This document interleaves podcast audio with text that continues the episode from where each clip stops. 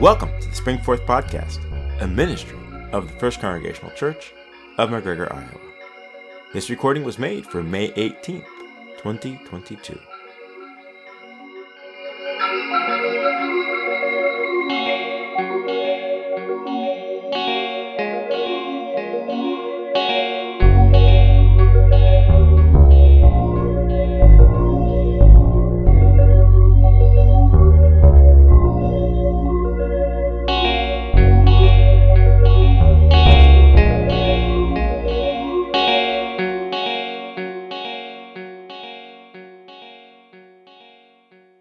Again he began to teach them that the Son of Man must suffer many things, and be rejected by the elders, and the chief priests, and the scribes, and be killed, and after three days rise again. And he said this plainly. And Peter took him aside and began to rebuke him. But turning and seeing his disciples, he rebuked Peter, and said, Get behind me, Satan, for you are not setting your mind on the things of God, but on the things of man.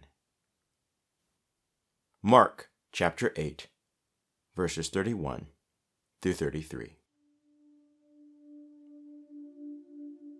This passage where Jesus is trying to foretell his death and resurrection, and he's interrupted, cut short, cut off by Peter, who rebukes him. And then Jesus stops redirects his attention to the disciples and rebukes Peter. Because Peter was not setting his mind on the things of God, but on the things of man. This is an ongoing struggle in the church when we hear something or don't even bother to listen. But something that displeases us something that we find distasteful, something that certainly could not represent the God that we know and understand. So we pull a Peter and we reject the messenger. We rebuke them. We dismiss them. Because there's no possible way that they could actually be telling us that God is doing a new and incredible thing even through something that we might find distasteful, confusing, reprehensible. Accountability, which is what Jesus held Peter to, is something that is rapidly declining. In the contemporary faith forum,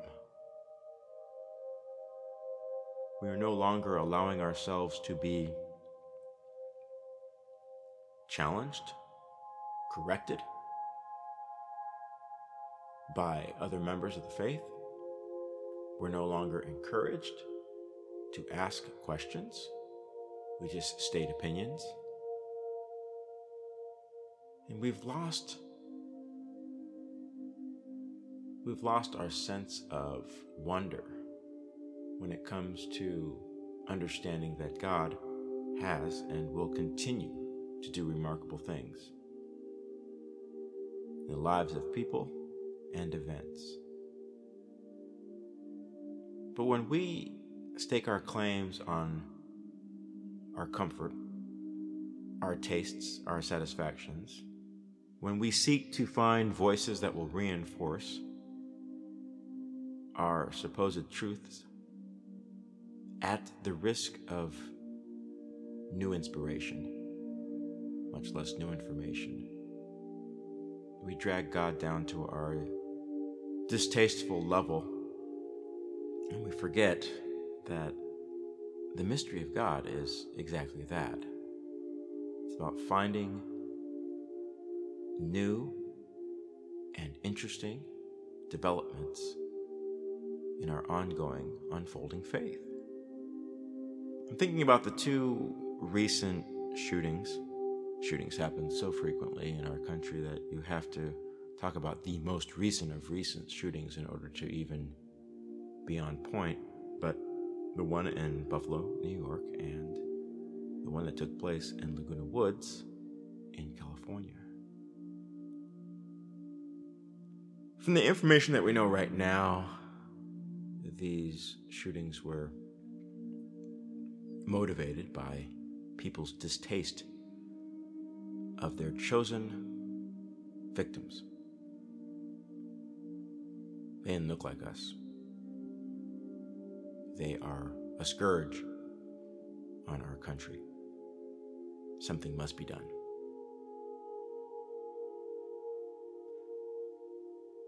I remember years past. I c- cannot recall the text that I was preaching on, but I was adamant, absolutely adamant, that we as people of faith need to stop minding our own business. We need to ask the right questions. Well, we, yes, we need to ask questions. Problem is, we don't ask questions anymore. Like I said, we just state our opinions. But we need to ask questions and then listen. We need to inquire how people are doing, where they're at, what they're struggling with. Because when situations like what we had this weekend in the United States continue to unfold, we always ask ourselves, why didn't we see it coming? Why didn't we know this person was upset? Why didn't we know they were getting a hold of some bad information? And that response is becoming very insipid, useless, and it's offensive. Frankly, it's just offensive, especially to those who are survivors of the victims. Right now, this very moment, there's probably somebody that we should be checking in with that we're not. People isolated in their own thoughts and indecipherable ideas. And because we're so concerned about minding our own business, we allow individuals that could be presented with new opportunities to slip through the cracks. What would have happened if Jesus said nothing to Peter, if he didn't correct him there in front of his disciples? The other disciples, I always think, because Peter was such a charismatic and strong figure, that they would have said, Wow, man, Peter's really taking it to Jesus. This is Jesus we're talking about. And Peter rebukes him, not in private, but in public, right in front of the other disciples, trying to hold Jesus accountable and saying, You don't put those ideas in our head. Don't tell us these things are going to happen to you. We won't let it happen to you. That is the first step of denial. To think that something will not happen to you or people you care about. So that's denial number one.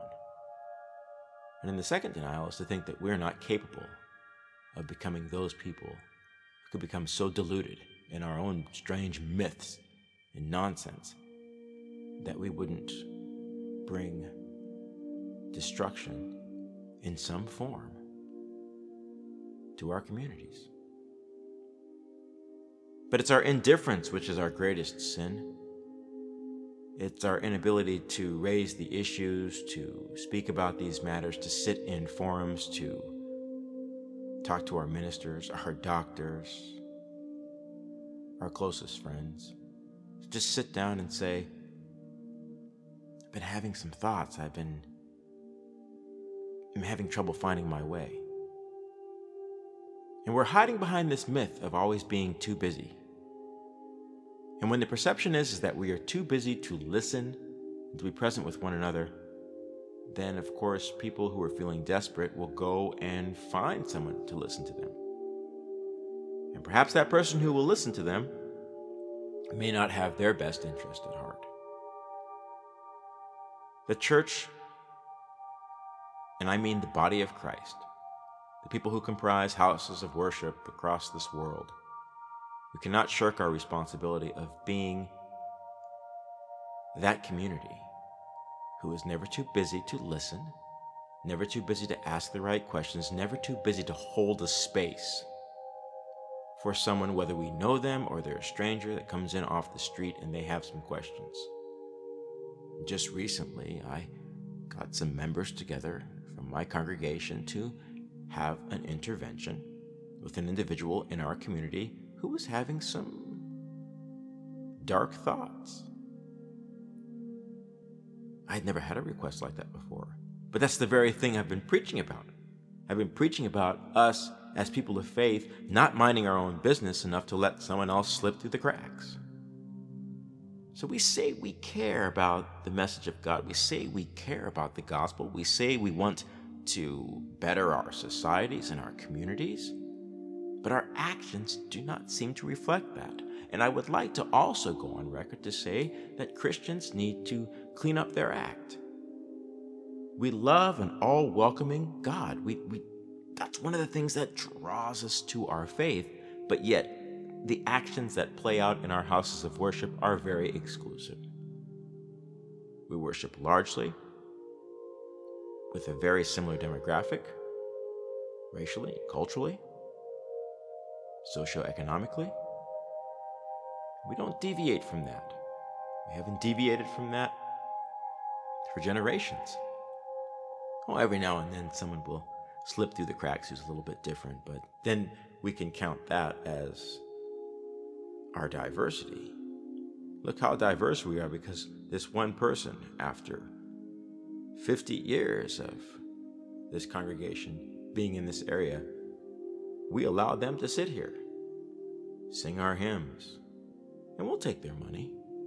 And we call that progress. What I would like to see from Christendom and other houses of worship is for us to stop pretending that our communities don't have a serious problem. This anger, real or perceived, that people are having, that they're sharing, that they're propagating through the internet, is a problem for our houses of worship. Because these ideas and notions of destruction and frustration and being heard through violence, getting one's way through violence. These ideas are held by members and people in our congregations. We have just been too lazy and too negligent to ask. Because we don't, like Peter, we don't want to hear the answer. We don't want to actually know that that nice person with a really sweet smile and great voice has some dangerous notions swirling around in their head, and you just don't know what might trigger them. So, because we don't ask, we can pretend to be all surprised when something breaks out. We say, I never saw anything that looked unusual in that person. I never knew they were capable of this.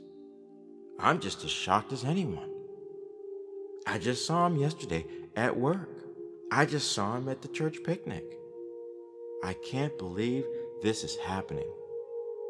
This naivete does not become us. Christians, Christians, at one time were a strong and vital group of individuals who didn't take any garbage, didn't take any guff. They held people accountable. They they affected change in the world, built orphanages, hospitals, schools, transformed lives. We also know that a lot of lives were destroyed by the church also. Church got hopped up on its own power, and it became debilitating. But now, those of us who are still involved with any house of worship real or virtual, if there's some community of faith that you support with your presence and with your dollars, you have to support it fully by making sure that the kind of world you want to live in and your children and your grandchildren would like to live in, that your church is a place where these conversations can and should be had, where these questions are being raised, where you are hearing them in sermons and in announcements, and that there's opportunities at fellowship forums to discuss what is going on in our world. And why are we standing by and endorsing it? Maybe not in church, but maybe as individuals, we say, that's not so bad. People are angry. They just, they're angry. They're fed up. Do we hear ourselves? Do we actually stop to hear the lines that we are saying? We go to church, we praise God, we throw our hands up in the air, we give our money, we feel good about ourselves, and then we go home and we endorse some garbage because it's easy? We have to be consistent in our faith. And Jesus stopped Peter right there. He says, Peter, you get behind me. Peter, you fall in line. Peter, do not poison the well. These things will happen. You will get caught up in it. You will try to pretend you didn't know me. But you will learn. And you will have your opportunity to be a bold and powerful witness for this movement. But it's not going to happen if you can't accept the way that God is going to transform this world. If you can't accept it, then you have no share in me. That message has not changed for the people of God today. That unless we are willing to get on board with the expansive and comprehensive love that God has consistently demonstrated throughout the gospel, then we have no share in the richness and the vastness of the community that God is forming. This exclusivism is not gospel. Our ignorance is not gospel. So we can no longer pretend that these things that are breaking out in this violence, and this ridiculous xenophobia that's breaking out in our communities and in our cultures across the globe, we can't pretend it's not our problem. It is our problem. And we must address it not only with faith, but with action. Think on these things and do not remain idly by. Engage. Read. Question. Have conversations.